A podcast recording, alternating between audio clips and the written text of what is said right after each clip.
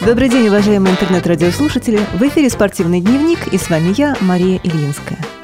На Олимпийских играх в Лондоне сборная России стала четвертой в неофициальном общекомандном зачете, уступив США, Китаю и Великобритании.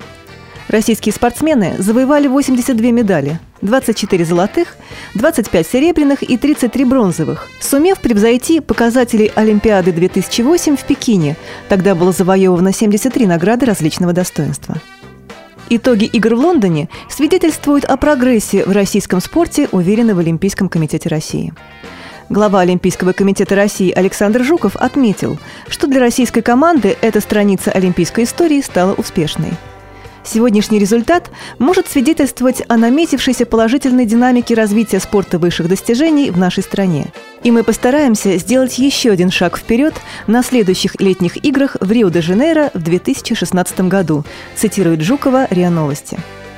По словам главы Олимпийского комитета России, завоеванные в Лондоне 82 медали говорят о том, что у России сильная и перспективная команда – Главный итог завершившихся игр в Лондоне – то чувство гордости за нашу страну, которое испытывали болельщики благодаря выступлениям российских олимпийцев, сказал Жуков.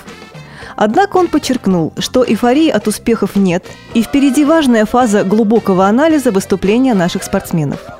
Жуков также выразил надежду, что Лондон-2012 станет отправной точкой блестящих карьер многих наших олимпийцев – Министр спорта России Виталий Мутко со своей стороны поздравил российскую команду с хорошим выступлением на играх в Лондоне.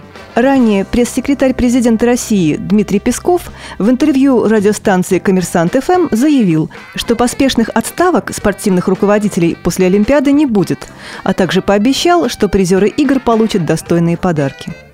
Путин на следующей неделе имеет в виду встретиться с призерами Олимпийских игр. Их будут чествовать так, как это должно быть, сообщил Песков. По его словам, истерика первых дней исходила из-за завышенных ожиданий, но окончательные итоги игр показали преждевременность негативных оценок в адрес сборной России.